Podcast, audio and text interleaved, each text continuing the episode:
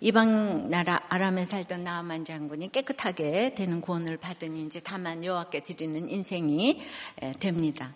반면 엘리사 비서 게하시는 항상 엘리사 곁에 있지만 늘 말썽이에요. 아들을 잃고 엘리사를 찾아온 이 수냄 여인을 분별도 못했죠. 기회만 되면 스승의 지팡이를 권세로 휘두르려고 합니다. 그 중에서도 오늘 본문의 사건은 게하시가 아, 친 사고 중에 가장 큰 초대형 사고입니다. 엘리사가 지금이 어찌 받을 때이냐라고 게하시를 책망하잖아요. 받지 말아야 할 때인데 받으려고 용을 쓰다가 결국 나만의 나만의 나병을 받았습니다. 게하시의 모습에서 우리 자신을 보며 반면 교사로 삼아야 하겠는데요. 오늘은 우리가 따르지 말아야 할 게하시의 탐심에 대해서 생각을 해보겠습니다. 지금이 어찌 받을 때이냐라고 책망받지 않으려면 첫째, 맹세와 탐심을 분별해야 합니다. 첫째, 맹세와 탐심을 분별해야 합니다. 20절이에요. 하나님의 사람 엘리 사의 사원 게하시가 스스로 이르되 내 주인이 이 아람 사람 나아만에게 면하여 주고 그가 가지고 온 것을 그의 손에서 받지 아니하였도다. 여호와께서 살아계심을 두고 맹세하노니 내가 그를 쫓아가서 무엇이든지 그에게서 받으리라 고 지난번에 16절에 보면 나병 낫고 나아만이 가져온 엄청난 양의 예물을 엘리사가 여호와의 이름을 걸고 받지 않겠다고 맹세했었어요. 기억나시죠? 그런데 사환인 게하시가 글쎄 또 여호와 이름을 걸고 반드시 나만의 예물을 받아내겠다고 지금 맹세를 합니다. 이 원어를 보면 게하시가 받아내겠다는 의지가 더 강렬합니다. 여기서 이제 받으리라는 주는 것을 수동적으로 받겠다는 말이 아니고요. 적극적으로 능동적으로 받아내겠다는 뜻이에요. 손을 뻗고 내가 그를 쫓아가서 받으리라. 그의 죄가 우발적인 것이 아니라 치밀한 계획 가운데 나만이 그 내지 않은 예물을 받아내겠다는 거예요. 그러나 그것이 사실 교회를 위한 것이 아니라 1인칭으로 내가 받으리라 합니다. 우리도 아니고 내가 받으리라 하잖아요. 나만이 바치려 했던 값진 물건들에 대한 게하시의 탐심이 용암처럼 이제 끓고 있어요. 엘리사는 본능적인 욕심을 거스르는 이 결단과 적용을 위해 맹세했죠. 엘리사도 왜 그 예물을 받고 싶지 않았겠어요. 자기 힘으로 할 수 없으니까 하나님께 도움을 구한 거예요. 하지만 게하시는 본능적인 욕심에 따른 결단과 적용을 위해 맹세합니다. 이것은 사실 자기 힘, 자기 열심, 자기 판단에 기름을 붓는 일일 뿐인데요. 에, 실제로는 여호와의 이름을 마치 도깨비 방망이처럼 이용하고 있을 뿐이에요. 그러니까 주인공은 자기 욕심이고 여호와의 이름은 하인인 셈입니다. 엘리사는 맹세와 탐심을 분별했어요. 근데 게하시는 맹세와 탐심을 분별하지 못합니다. 무슨 차이가 있을까요? 말씀을 기준으로 보면 탐심은 멈춰야 할 것이지만 예, 구속사적인 이 맹세로한 결단과 적용은 순종해야 할 일입니다. 그래서 어떻게 적용해야 될지 모를 때는 반대로 하라고 하잖아요. 개하시는 제자여도 예, 말씀도 없고 안 들리니까 이 둘을 구별하지 못해요. 자기 탐심을 하나님께 맹세하여 더욱 불타오르게 하고 있습니다. 구속사의 말씀을 기준으로 삼지 않고 자기 마음, 자기 생각, 자기 감정, 자기 자존심을 기준으로 삼기 때문입니다. 이런 걸 내가 복음이라고 하죠. 오늘 세례 받으신 성도님은 첫날부터 말씀이 들렸다고 하잖아요. 근데 예수님은 수제자가 말씀이 안 들려요. 엘리사는 이 사람은 어떤 생각하는지 알아요? 엘리사는 예물을 받을 만하지 않나. 지금 기근 기근으로 생도들이 지금 굶고 있다.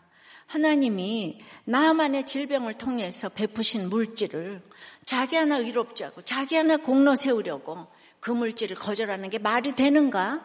선생님을 지금 정죄하고 있어요. 근데 너무 맞아 보이지 않아요? 예. 요즘 그렇게 감정이 왕노릇하는 시대를 살고 있습니다. 이 탈북자 예, 그 박연미 씨는 지금 29살인데 예, 탈북해가지고 이 동국대학을 하, 나오고 이제 미국에 가서 명문 컬럼바야 대학을 이제 졸업했다고 해요. 근데 어떤 인터뷰를 했냐면 북한 총알에 죽을지 중국 총알에 죽을지 미국 좌파 총알에 죽을지 모르겠지만 제가 정말 힘들게 갖게 된 자유가 너무 소중하잖아요. 이러다 죽으면 영광으로 생각합니다.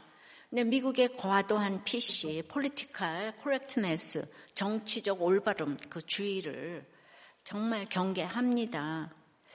자기가 가장 많이 주입당한 얘기가 감정이 중요하다. 이 얘기인 거예요. 누가 봐도 남성인데 자기가 여성이라고 느낀다고 하면 여성 화장실, 탈의실 가도 된다는 거예요. 이게 납득이 되지 않았다는 거예요. 과학적 진실보다 감정이 중요하다는 얘기가 말이 되는가. 이렇게 스스로 느끼는 감정이 중요하기 때문에 나는 고양이다라고 믿는다면 사람이 고양이인 것이고 80대가 나는 두 살이다 그러면 아이가 될 수 있다고 가르치는 식이라는 거죠. 그 조지 플로이드 사건 이후 그 흑인 과잉 진압 사건 있잖아요. 폭동이 일어나면 잡아야 하는데 시카고 시장이 나와서 진압하지 말라. 그러면 경찰이 손을 못 댄다는 거예요. 그러니까 흑인 인권을 존중하라는 이 워커 앞에서 깨어야 한다는 거죠. 법도 질서도 없었다는 거예요. 그래서 이 자매도 흑인에게 강도를 당해서 사진을 찍었는데 인종주의자라고 와서 경찰이 그랬대요. 다들 거짓에 거짓을 더해가는데 감정 충만한 개아시 같은 지도자 때문에 민중이 병들어가는 거죠. 예, 개아시가 뭐 사랑합니까? 지금 돈 때문에 그러는 거죠. 근데 막 선생을 지금 정죄하면서 말이 되는가. 이 게하시를 하나님의 사람 엘리사의 사환으로 소개합니다. 나만 집에 이스라엘 출신 어린 소녀와 아주 대조적인 행동을 보이고 있어요. 게하시는 엘리사 옆에 있었다는 이유로 자기를 과대평가했습니다. 그런데도 엘리사가 선지생도 중에 제일이라고 고른 사람이 게하시예요. 엘리사의 슬픔을 아시겠죠? 게하시의 야망 때문에 결정적인 구원의 일이 지금 망쳐지고 있는 거예요. 나만의 구원을 위해서 이제 거절을 했는데, 예. 우리의 탐심과 맹세를 분별하려면, 예, 말씀은 말씀인데, 구속사로 선택해야 되는 것이에요. 예쁘고 사랑받고 자식이 출중한 야곱의 아내 라헬이 아니고 예쁘지도 않고 사랑도 받지 못하고 자식들이 속을 썩이는 예, 콩가루 집안 레아가 약속의 땅에 묻혔다는 하나님의 말씀을 구속사로 읽어내지 않으면 늘 라헬이 최고고 요셉이 최고기 때문에 선민의식, 우월의식, 예, 우월주의, 국수주의를 몽땅 가지고 이용해서 이 땅에서 야곱의 조강지천 레아와 그의 아들 시아버지와 며느리와 동침한 유다를 계속 무시하기 때문에 지금 마찬가지로 북이스라엘은 남유다를 계속 무시하고 지역 감정의 최고봉을 계속 보여주고 있는 거예요. 결국 북이스라엘이 섬기는 것이 금송아지, 돈신, 만몬신 아니겠습니까?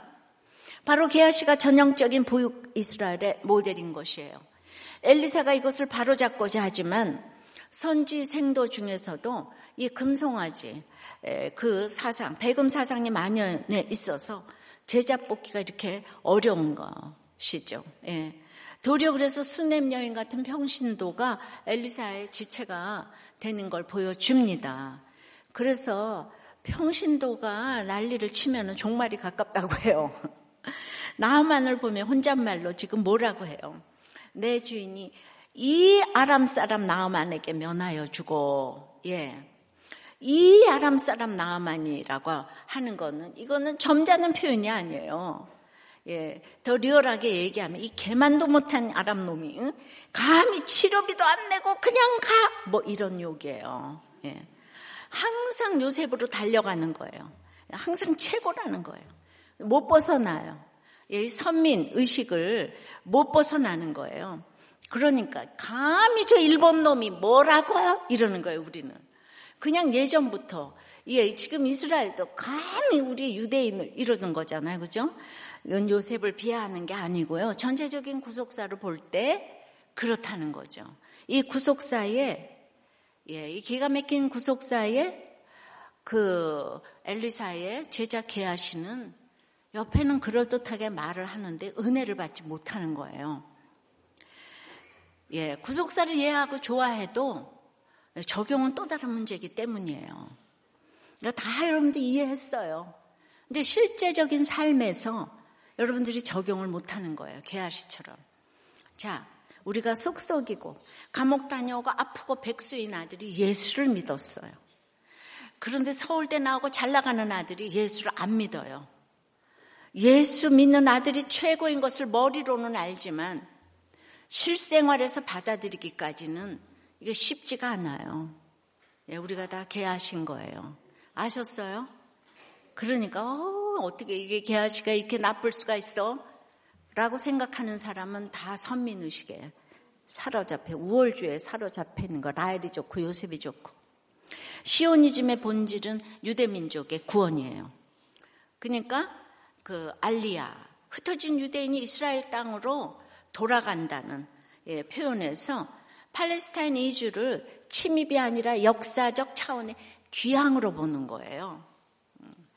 그러니까 백년 전쟁은 팔레스타인, 인들에 대한 이스라엘의 차별을 바로 잡는 데서 출발을 해야 한다고 강조를 하는 거예요. 분쟁의 해법으로 제시된 어떤 정식화도 예, 평등의 원리에 바탕을 두지 않으면 계속 전쟁이 일어날 것이라는 거예요. 그러게 반이스라엘 이슬람 무장단체인 하마스는 2006년 집권한 직후부터 그들의 목적은 오직 유대인들을 완전히 죽이는 것이라고 했어요. 예, 그때 이스라엘이 가자 지구의 그 땅을 그들의 고향 땅이라고 그걸 가진 다음에 사실 전 세계가 또 서구 열강이 가자 지구에 지원을 엄청 했어요. 근데 하마스가 이를 전쟁 준비에만 사용해가지고 예, 가자 지구에는 하마스 무장 세력은 불과 3만 2천 명뿐인데 일반 시민 230만 명인데 그들을 다 굶주리게 하고 모든 지원을 오직 전쟁에만 쓴다고 하는 거예요. 예, 정말 적은 인구로 철권 통치를 하고 있는 이 북한과 예, 참 너무 비슷하다고 보여요. 그러니까 이들은 서로 죽이겠다고 여호와께 날마다 맹세를 합니다. 그들의 조상은 다 거슬러 올라가면 아브라함이라고 하죠. 예. 선민주의가 이렇게 무섭습니다. 이러니 지금이 받아야 할 때인지 받지 말아야 될 때인지 떠나야 할 때인지 머물러야 할 때인지 말해야 될 때인지 말하지 말아야 될 때인지 우리가 구속사를 모르면 분별이 안 돼요. 그래서 날마다 큐티하며 말씀을 구속사적으로 묵상하고 적용하는 인생 최고의 훈련을 해야만 탐심과 맹세를 분별할 수 있어요. 탐심은 내 욕심으로 하나님을 도깨비 방망이로 쓰는 것이고 맹세는 구속사적으로 하나님께 드리는 맹세죠. 적용 질문이에요. 저건 내 건데 내가 받아야 하는데 라고 받아내고 싶어 하는 건 무엇입니까? 멈춰야 할 탐심과 맹세하고 힘써야 할 구속사적인 적용이 구별이 됩니까? 그건 무엇입니까?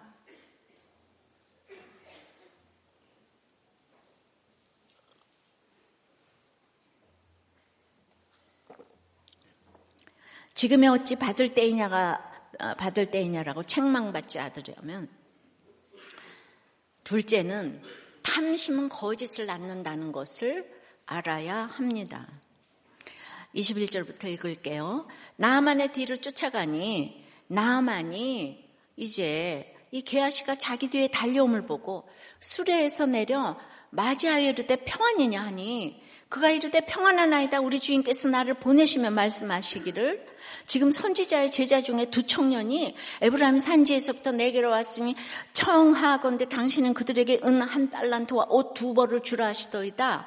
나만이 이르되 바라건대 두 달란트를 받으라 하고 그를 강권하여 은 두 달란트를 두 전대에 넣어매고 옷 두 벌을 아울러 그 두 사안에게 지우매 그들이 게하시 앞에서 지고 가니라 게하시가 얼마나 요란하게 달려갔는지 수레를 타고 가던 나만 장군이 보고 직접 수레에서 내려 맞이합니다. 나만은요 엘리사의 사환에게조차 경배를 지금 하고 있는 거. 수레에서 막 내렸어요. 평안이냐고 묻는 거는 그냥 하슈알롬 이거는요 그냥 평범한 안부가 아니고 엘리사에게 무슨 일 생겼어요? 이거예요. 너무 빨리 오니까. 걱정까지 하는 거예요. 게하시는 태연하게 평안한 아이다로 대답해요. 얼마 전 게하시가 수냄 여인에게 평안을 물었었잖아요. 그때 수냄 여인은 평안하지 않았지만 누구에게 자기 슬픔을 털어놔야 하는지 분별했기 때문에 평안하다고 답했어요. 하지만 게하시는 지금 속으로는 이 아람 놈이 돈도 안 내고 그냥 가 이렇게 부글부글 하면서도 평안하다고 거짓말을 하죠. 그 돈을 자기가 받아야 하기 때문에 거짓말로 평안하다 하고 분별로 평안하다고 하는 건 다른 거예요. 그러면서 일어나지 않은 일을 치밀하게 꾸며 거짓말을 합니다. 엘리사 예, 이제 선생님까지 팔아 먹으면서 나만의 예물을 절대로 받지 않겠다던 엘리사가 마음을 바꿔서 이제 예물을 달라고 요구한다는 거예요. 거짓말 시작입니다. 그런데 이렇게 마음이 갑자기 바뀌었다고 하면은 좀 의심이 되지 않아요. 그러니까 개하시는 그럴듯한 이야기를 지어내는 거예요. 젊은 생, 선지생도 두 사람이 와서 도와달라고 한다는 거예요. 예. 그래서 예물도 아주 막 줄여가지고 은 한 달란트하고 옷 두 벌. 의심하지 않도록. 그러나 자기로서는 어마어마한 금액, 은 한 달란트는 은 35kg인데 지금으로 말하면 한 3,500만 원쯤 되는 거예요. 수제자 계아 씨가 어떻게 선생님까지 팔아가면서 거짓에 거짓을 새끼쳐서 아무렇지도 않게 이렇게 할 수 있을까요? 계아 씨가 탐욕으로 눈이 멀고 간이 부었어요. 여러분, 탐심은 이렇게 영악합니다. 나만은 게하시의 말을 듣자 묻지도 따지지도 않고 은가 옷을 드리는 거예요. 청년 선지생도 돕는다고 하잖아요. 그러니까 이거 잘 항상 분별을 하셔야 돼요. 그래서 은도 두 배나 많이 주는 거예요. 그러니까 은 한 달란트 달라고 그랬는데 갑자기 두 달란트 어, 준다고 하니까 게하시가 상황했을 거예요. 예, 예, 참으로 예, 그래서 거절했나 봐요. 그러니까 나만이 강권했잖아요. 탐심은 연기도 잘해요. 예. 나만은 엘리사에게 그랬던 것처럼 꼭 받으시라고. 예, 그리고 이제 은 두 달란트와 벌을 자기 부하 두 명에게 시켜서 개하시 집까지 그러니까 기사까지 내줘가지고 알리사 집까지 가져다 주라고 합니다. 개하시는 스승까지 팔아가며 지어낸 거짓말로 큰 돈을 탈취했어요. 치밀하게 꾸민 거짓말이 대성공한 것입니다. 스승과 함께 은혜를 주어야 할 선지자의 제자가 거짓말로 은혜 받은 사람을 죄송해요 등쳐먹고 있어요. 예. 그 돈을 가지고 스승의 집에 가고 있습니다. 가면서 어떤 생각했을까요? 아, 이 돈으로 뭘 할지 막 그냥 상상하면 설레었을까요? 3,500만 원 기대했는데 7천만 받, 7천만 원 받아서 너무 좋았을까요? 아유, 그, 그, 35kg 감출자리는 만들어 두었는데 70kg는 어디다 숨기지? 이러면서 마음이 분주했을까요? 그래도 선생님께 걸리면 어떡하지? 일말의 양심이 있어서 걱정했을까요? 이런 여러 생각으로 마음이 복잡했을 거예요. 어느덧 집 가까이 왔습니다. 예. 지금까지 한 얘기 다 여러분 얘기인 거 아시죠? 음. 24절에 언덕에 이르러서는 게하시가 그 물건을 두 사환의 손에서 받아 집에 감추고 그들을 보내어 가게 한 후 언덕에 올라서 언덕이 하면은 굉장히 뭔가 꿈을 주는 곳이잖아요. 근데 그 70인역에서는 그 언덕 오페를 어둠이라고 번역을 했어요. 꿈의 언덕이 어두움으로 이제 추락할 것을 암시합니다. 나만이 두 사환을 짐지워 보냈는데 개하시는 이 언덕에서 이 사환들을 따돌리고 물건들은 집에 감춥니다. 지금 당장은 못 쓰지만 나중에 쓰려고 저장했다는 뜻이에요. 뇌물이잖아요. 그러니까 또 세탁해야 되잖아요. 그런 거죠. 그러니까 탐심이 얼마나 치밀하고 영악하고 똑똑한지를 우린 정치를 통해서 계속 보고 있습니다. 25절에 들어가 그, 그의 주인 앞에 서니 엘리사가 이르되 게하시야 네가 어디서 오느냐 네가 어디서 오느냐 나 이걸 제목하려고 그랬어요. 듣기만 해도 멋있지 않아요? 네가 어디서 오느냐 아니 대답하되 당신의 종이 아무 데도 가지 아니하였나이다 하니라 어디서 네가 오느냐 게하시야 예, 어머는 이렇게 순서가 돼 있어요. 엘리사의 이러한 물음은 게하시로 하여금 죄를 고백할 수 있는 마지막 기회를 준 거예요. 이 상황에 선생님을 마주한 것만으로도 멘붕인데 선생님이 전곡을 찌르는 질문으로 훅 들어오시자 게하시가 정신이 나갑니다. 게하시는 엘리사 선생님의 일가와 동선을 다 꿰고 있어요.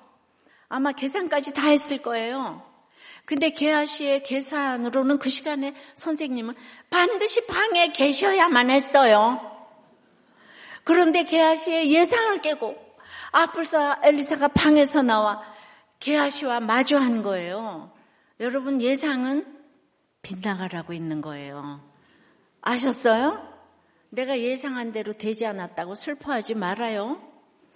예, 게하시가 욕심의 눈이 멀었습니다. 그 주인 앞에 선이 라는 말을 원어로 보면 주인을 찾아가서 공손하게 그 앞에 섰다는 말이 아니고요. 너무나 원치 않는데 갑자기 그 앞에 그냥 맞닥뜨렸다는 이런 뜻을 담고 있어요.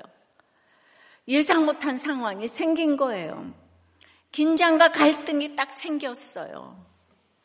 개하시는 엘리사의 사안으로서 오랜 기간 그와 같이 하였음에도 불구하고 하나님을 믿고 의뢰하는 스승의 모습을 담지 못했어요. 그래서 한다는 대답이 당신의 종이 아무데도 가지 아니하였나 아니하였나이다라는 또 새빨간 거짓말이 또 새끼를 치네요. 나만에게 한 거짓말이 치밀하게 꾸민 거짓이었다면 엘리사에게 하는 거짓말은 갑자기 불쑥 나온 거짓말이지요. 그럼 여기서 여러분들한테 퀴즈를 드릴게요. 치밀하게 꾸민 거짓말이 나쁠까요? 갑자기 불쑥, 불쑥 나온 거짓말이 더 나쁠까요? 응? 네. 물론 둘다다 나빠요. 네. 그런데 갑자기 불쑥 나온 거짓말은 평소 습관을 보여주는 거잖아요. 더 나쁘죠.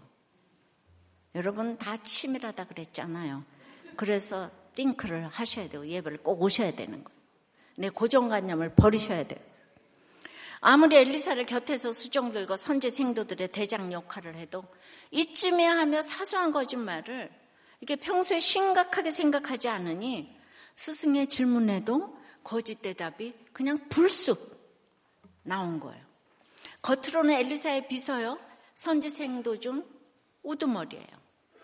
엘리사의 말을 전하는 고난, 그 지팡이를 들 수 있는 특권을 받은 사람들이에요. 너무 거룩하고 존경스러운 자리에 있어요. 위로는 스승을 잘 모시고 아래로는 선지 생도들을 돌봐야 할 막중한 책임을 진 사람입니다. 하지만 이런 대단한 자리에 앉은 게하시가 속으로는 늘 거짓을 지어냈어요. 그래서 세상을 지배하는 대단한 장군 나아만에게도 치밀하게 꾸민 거짓말을 하고 가장 존경에 마땅한 엘리사 선생님께는 불쑥 거짓말을 하고 맙니다. 여기까지 들으면 모두가 개하시는 다 목사님들이지 이렇게 생각하고 계시죠. 예, 예, 우리가 다 개하시예요. 만인 선지자, 제사장, 우리 목자들, 예, 직분, 좀더 가졌다 그러면 점점 더 개하시라는 걸 아셔야 돼. 빌라도가 예수님 대신 풀어준 바라바를 다 아시잖아요. 그는 십자가 처형을 받을 만큼 중범죄자였어. 그런데 유대 그 사람이 그냥 로마 정부를 향해 반란을 모의하면서 이제 그 반란군이 되니까 유대 민족 입장에서는 독립군 지도자잖아요. 유대의 회복을 꿈꾸는 열심당원이라는 거예요. 예. 그런 구속사를 모르면 로마를 타도하라 에 다들 이제 목숨을 걸잖아요. 그것도 때가 있는 것인데 이 바라바를 그 백성들이 예수님을 못 받고 바라바를 살려주라고 하는 거잖아요. 그만큼 백성들이 무지합니다. 그러니까 우리는 무조건 저 친일놈을 타도하라 이러면 다 박수 치잖아요. 그 때가 있는 거예요. 게하시가 그렇습니다. 가론 유다도 그래요. 왜 향유를 그 비싼 양을 예수님 발에 붓는가? 겉으로 불쌍한 사람이 하는 것 같고 의롭고 바른 척 혼자 다 합니다. 하지만 속으로 늘 이익을 계산했어요. 돈을 좋아했어요. 예. 은 30냥에 예수님을 팔았다고요. 이런 계하시가 곳곳에 우리 속에 있습니다. 탐심은 거짓으로 이어질 수밖에 없습니다. 감추려고 거짓말하고 채우려고 거짓말합니다. 이 거짓은 선지자의 수제자라는 사명도 한순간에 아사가 버립니다. 적용 질문이에요. 탐심을 감추려고 또는 채우려고 거짓말한 적은 없습니까? 치밀하게 거짓말을 잘합니까? 습관적으로 합니까? 습관적으로 나오는 거짓말은 무엇입니까?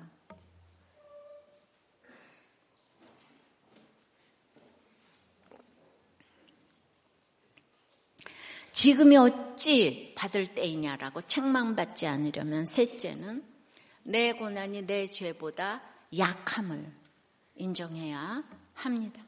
26절에 엘리사가 이르되 한 사람이 수레에서 내려 너를 맞이할 때 내 마음이 함께 가지 아니하였느냐? 지금이 어찌 은을 받으며 옷을 받으며 감나원이나 포도원이나 양이나 소나 남종이나 여종을 받을 때이냐? 하나님은 수냄 여인이 왜 괴로워하는지는 엘리사에게 알려주지 않으셨어요. 예. 엘리사에게도 모든 것을 다 알려주지는 않으세요. 수냄 여인은 믿음이 또 너무 좋잖아요. 하지만 지금 게하시의 거짓말에 대해서는 너무 수가 다 보이는 거예요. 믿음이 약할수록 수가 다 보여요. 예, 엘리사가 마치 그 현장에 있었던 것처럼 밝게 알려주십니다. 나만이 어떻게 게하시를 맞이했고 어떤 대화를 나눴고 얼마를 받아서 어떻게 감췄는지 마치 엘리사의 마음이 게하시와 함께 다녀온 것처럼 훤히 알고 있습니다. 대단한 장군 나만을 너무 쉽게 속였던 게하시도 속일 수 없는 한 사람이 있었던 것이에요. 엘리사는 지금이 어찌 은이나 옷이나 무엇이든지 받을 때냐고 묻습니다. 지금은 어떤 때입니까? 이스라엘이 우상 숭배하는 왕을 따라 하나님을 배반한 때예요. 그에 대한 심판으로 이웃 나라들의 침략과 배반이 이어지는 때예요. 예, 자연환경도 이스라엘을 배반하여 가뭄이 이어지는 때입니다. 이렇게 영적으로나 육적으로나 어둠이 짙게 덮인 위기의 때 누구보다도 깨어 있어야 할 사명자가 누구입니까? 선지자와 그의 제자들 아닙니까? 게다가 지금은 아람 장군 나만의 구원을 위해 세심하게 분별하며 적용하고 있는 때예요. 아니면 전쟁 나잖아요. 예. 그런데 구원을 위해 너무도 중대한 시간에 이런 절체절명의 시기에 엘리사 선지자인 선지자의 비선 계여시가 탐심의 눈이 멀어 무엇이든 받을 생각만 하고 있으니 이것을 받음으로 나만이 마음이 변해서 전쟁 쳐들어오면 어쩌라고 지금 아람과 이스라엘은 대치 상황에 있는데요. 그러니까 욕심은 자기밖에 모르는 거예요. 예. 그냥 이 나라에 소망이 있습니까? 이런 안타까운 현실에 애통하며 엘리사는 지금 피를 토하는 심정으로 게하시에게 질문을 던지며 양육하고 있습니다. 네가 정신이 있냐 없냐? 다좀 깨요. 졸다가 지금 이럴 때냐? 지금이 졸 때냐? 어떻게 그렇게 탐심의 눈이 멀어 나만에게 재물을 뜯어낼 생각을 할 수가 있어? 내가 왜 나만의 예물을 거절하는지 그렇게 모르겠냐? 어찌 그럴 수가 있어? 이 얘기만 듣고도 오늘 설교 끝났어요. 이해되셨죠? 그렇게 엘리사의 꾸준과 양육은 이제 7위로 이어집니다. 27절에. 그러므로 나아만의 나병이 내게 들어 내 자손에게 미쳐 영원토록 이르리라 하니 게하시가 그 앞에서 물러나오매 나병이 발하여 눈같이 되었더라. 예, 나아만은 살이 그냥 하얘져가지고 눈같이 되었는데 예, 게하시는 나병이 눈같이 되었더라. 탐심의 눈이 멀어 사명을 잊고 거짓말로 자기 배를 채우려고 했던 게하시가 받은 벌이 나병이에요. 혼자만 나병 환자가 된 게 아니고 자손까지 미쳐 영원토록 이어지는 무서운 벌이요 고난입니다. 거만한 이방 장수였지만 우여곡절 끝에 선지자의 말씀에 순종하니 나병이 떠나갔잖아요. 모든 것을 가진 거만한 장군에서 다만 여호와께 드리겠나이다라는 겸손한 종이 되었어요. 반면 기하시는 선지자를 가장 가까이서 보시며 다만 여호와께 드리는 삶을 사는 자리에는 있었어요. 그러나 그런 겉모습과 달리 속으로는 탐심의 눈이 멀어 거짓말도 불사하며 사명보다 돈을 쫓아 멀리 멀리 떠났어요. 그 결과 자손 대대로 나병에 걸리는 벌을 받았습니다. 예. 그래서 문제 안 없고 문제 부모가 있다고 하는 거예요. 세속사를 사는 사람이 볼 때 게하시가 엘리사에게 걸린 것은 너무도 재수가 없는 일이죠. 그 시간에 엘리사가 거기 없었더라면 만났더라도 엘리사도 나아만처럼 게하시에게 속았더라면 게하시 인생은 활짝 피었을 것 아닌가 이렇게 아쉬워할 수도 있습니다. 돈 욕심 좀 낸 게 뭐가 그리 큰 죄라고 거짓말 좀 한 게 뭐가 대수라고 자자손손 나병에 걸리는 고난을 받아야 하는가? 벌이 너무 심한 것 아닌가? 예, 이렇게 불평하는 것이 세속사적인 예, 생각입니다. 음. 하지만 구속사를 사는 사람에게는 여기 이제 이제부터가 중요한 거죠. 게하시가 엘리사에게 걸린 것이 최고의 복이에요. 게하시에게 절대 속지 않는 한 사람 엘리사가 있었던 일이 최고의 축복이에요. 왜냐하면 평생 나병 때문에 고생하면서 자신의 탐심과 거짓말이 얼마나 큰 죄악인지를 그냥 생각하지 않을 수 없었기 때문이에요. 자신이 영원히 죽어 마땅한 죄인임을 깨닫지 않을 수 없는 최선의 세팅이 나병이었어요. 안 걸리고 탐심과 거짓으로 이 땅에서 성공하다가 지옥에서 영원히 벌 받는 것보다 걸려서 평생 죄값을 치르며 회개하다가 마침내 천국에 들어가 영원한 상을 받는 것이 비교할 수 없을 만큼 큰 유익인 것을 믿습니까? 여러분 우리에게 닥치는 여러 가지 고난은 결코 재수가 없어서 내게 온 저주가 아니에요. 어떤 모양의 고난이라도 하나님이 내게 허락하신 데는 다 구원의 목적과 뜻이 있어요. 그 고난을 당해 마땅한 내 죄를 깨달아 회개하며 주님을 찾도록 그래서 내 자신이 아닌 주님을 믿고 의지하도록 내 힘으로 문제를 해결하는 수고를 헛된 수고를 멈추고 주님의 말씀에 순종하며 하루하루 여전한 방식으로 살아가는 거룩한 삶을 살라고 주님이 우리를 고난을 통해 부르십니다. 그래서 고난은 주님의 선물이요 축복입니다.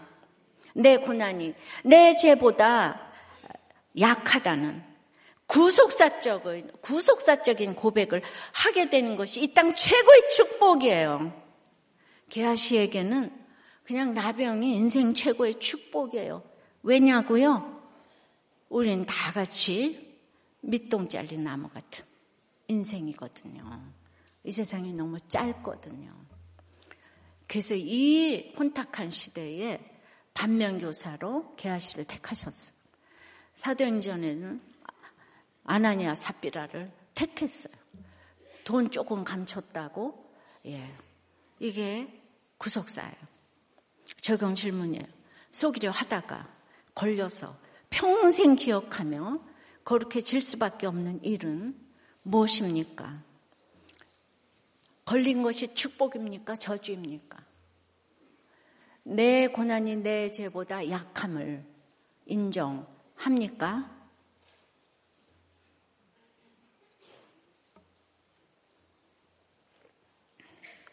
지나오면 모든 것이 부족하고 죄 같으시죠?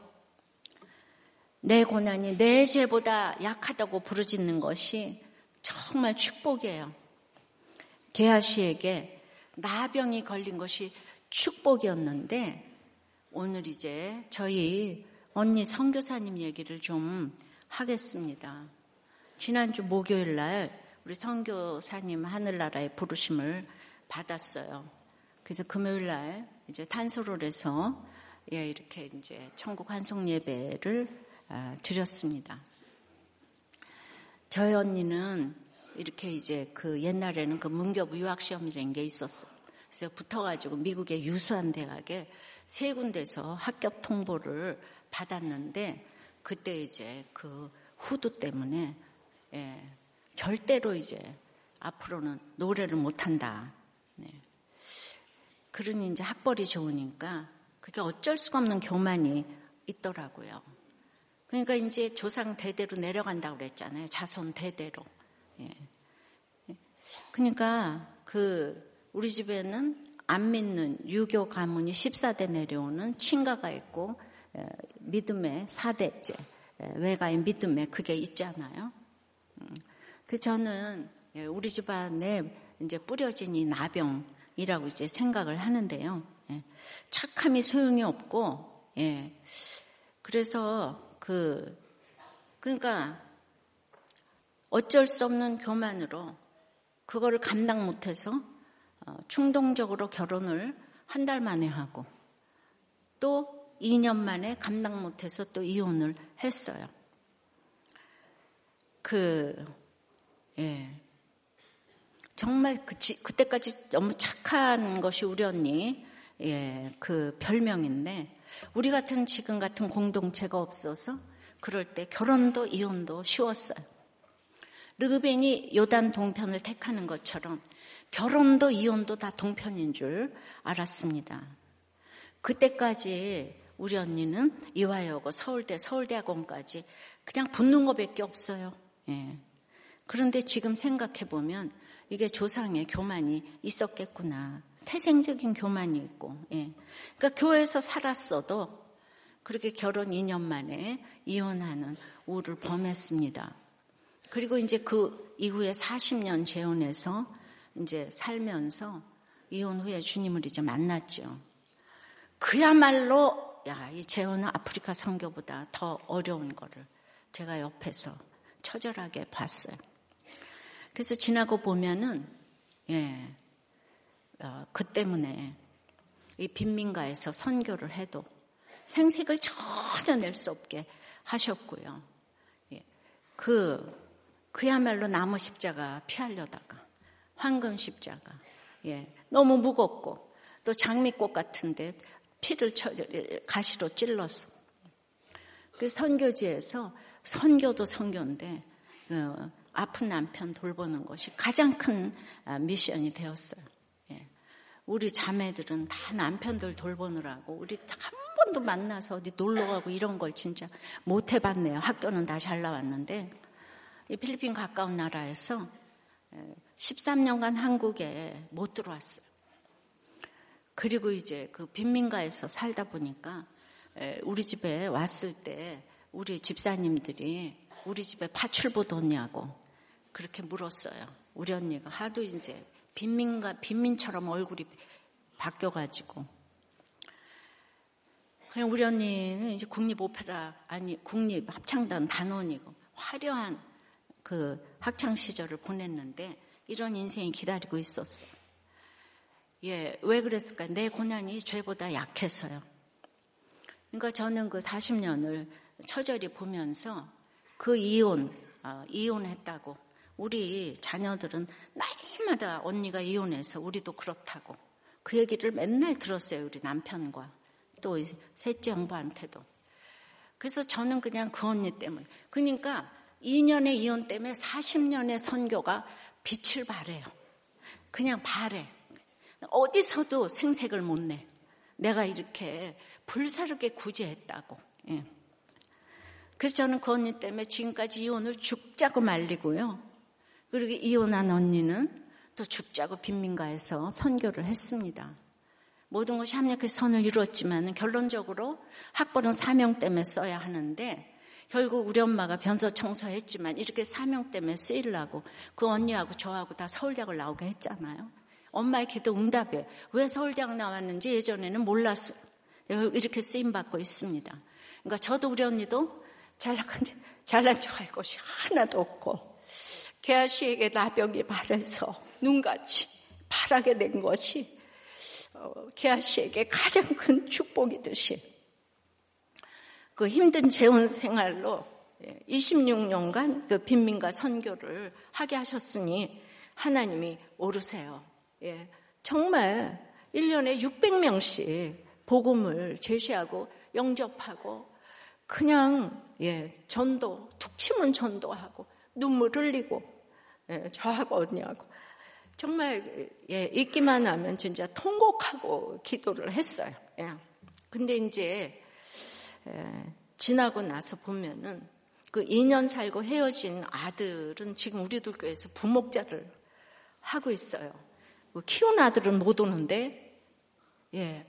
그 결과적으로는 지금 우리들 교회에 그 우리 언니 그 아들만 지금 이렇게 지금 왔습니다. 예, 우리 언니의 열매라고 생각하고 그 사돈 어른하고 처남이 장례식 오시느라고 교회를 처음 밟으셨다고 그래요.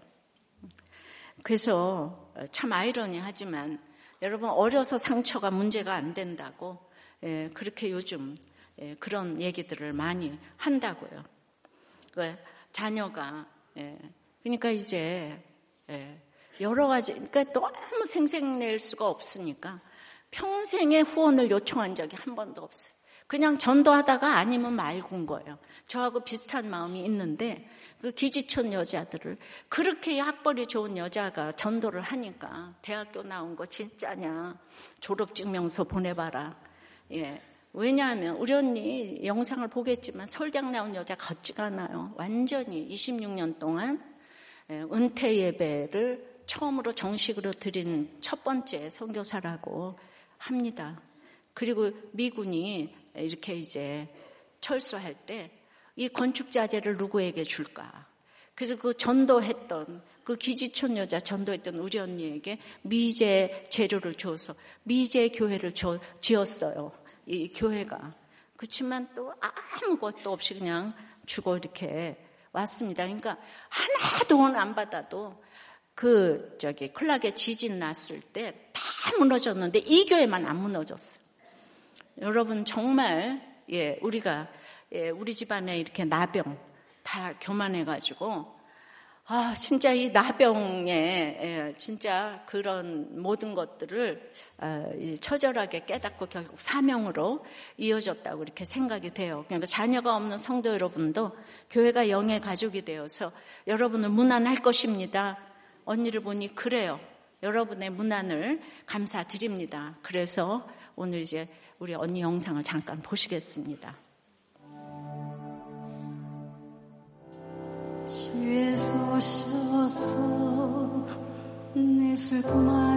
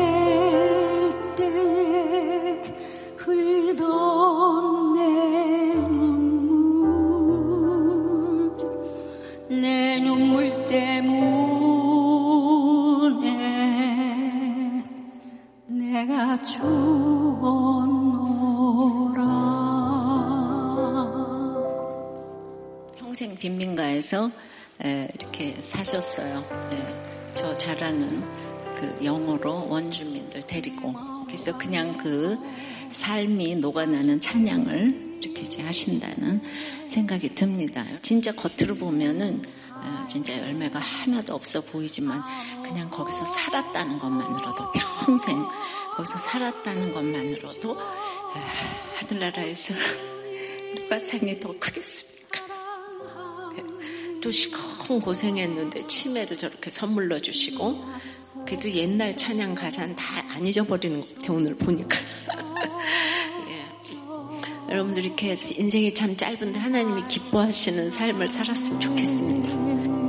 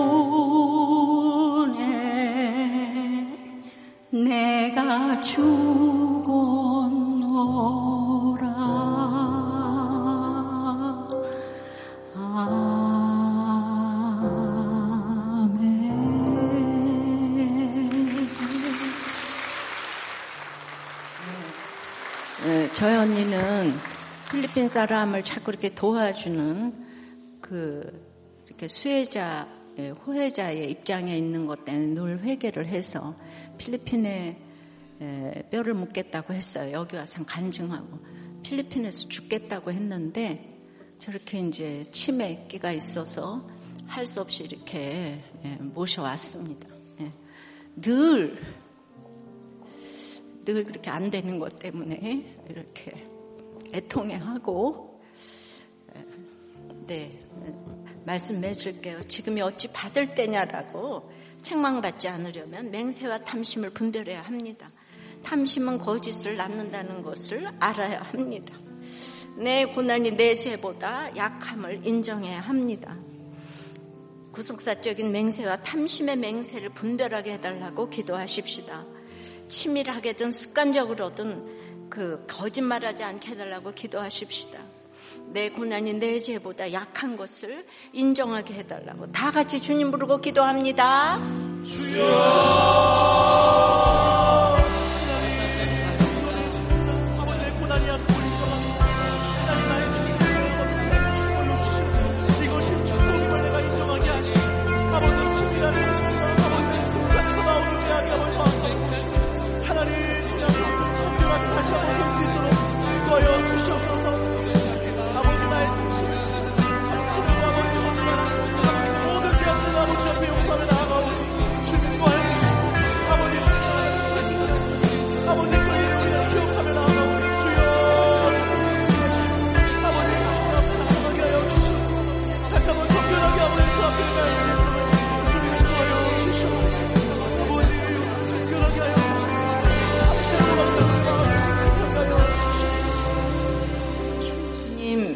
엘리사의 사자우처럼 지금 어찌 받을 때이냐고 하십니다. 주님 이렇게 책망을 받지 않고 싶은데 정말 여기저기서 책망을 많이 받습니다. 구속사적인 맹세와 탐심을 분별하지 못했기 때문입니다. 탐심은 거짓을 낳는다는 것을 잘 압니다. 순간적으로 분위기를 좋게 한다고 거짓을 행할 때가 있습니다. 정말 두려움 중독 같은 생각이 들어요. 여기저기서 오는 고난이 결국 내 죄보다 약한데도 늘 이렇게 씨름을 합니다. 자꾸 그게 아니라고 속으로 항변을 합니다. 주님, 우리 언니가 천국에 갔어요. 화난 얼굴로 그 검은 얼굴 다 벗겨지고 하얀 얼굴로 아멘하며 이 세상에 수고를 그치고 안식에 들어간 언니를 보며 정말 이제는 안식만 했으면 좋겠다는 생각이 듭니다. 고난이 죄보다 약해서 이렇게 엄청 고난을 끼고 살았지만 언니가 뿌려놓은 씨가 열매로 맺어지기를 원합니다. 주님 우리 모두 고난이 죄보다 약해서 아버지 하나님 이 엘리사의 슬픔을 기억하며 지금이 받을 만한 때가 아니고 이게 줄 때라는 걸 알게 하여 주시옵시고 우리의 만몬신을 버리고 아버지 하나님 정말 구속사에 하나님을 만나고 날마다 그렇게 성경을 선택을 하여서 우리가 아버지 하나님 엘리사처럼 맹세를 하나님께 맹세할 수 있는 인생이 될 수 있도록 인도하여 주시옵소서. 내 인생을 해석해서 우리 지금 다 나병 같은 고난이 왔지만은 이걸 해석할 때 이것으로 사명이 연결되면 그것이 해결되는 길인 줄 알게 하여 주시옵소서. 왜냐하면 우리 인생이 밑동 잘린 나무이기 때문입니다. 억울해하지 말고 왜 하나님 계시면 이런 말들이 다 물러갈 수 있도록 도와주시옵소서. 지금이 받을 때가 아니고 줄 때인 것을 깨달아서 주님께 드린 이 헌금을 흠양하게 해 주시옵시고 내 사랑하는 주님께 드릴 것만 있게 하시고 사람들에게 줄 것만 있게 하여 주시옵소서. 지금이 어찌 받을 때가 아니라고 책망받지 않게 하여 주시옵시고 영육간의 강건함으로 저희들의 회사와 사업과 공부와 프로젝트와 아이디어에 주님 기름을 부어 주시옵소서. 우리 수능을 치는 아버지 하나님 모든 자녀들을 찾아가시고 그 가정을 아버지 하나님의 말씀으로 우뚝 설 수 있도록 시험을 잘 볼 수 있도록 주여 안식을 주시고 편안함을 주시고 평안을 주시고 샬롬을 주시옵소서 예수 그리스도 이름으로 기도드리옵나이다. 아멘.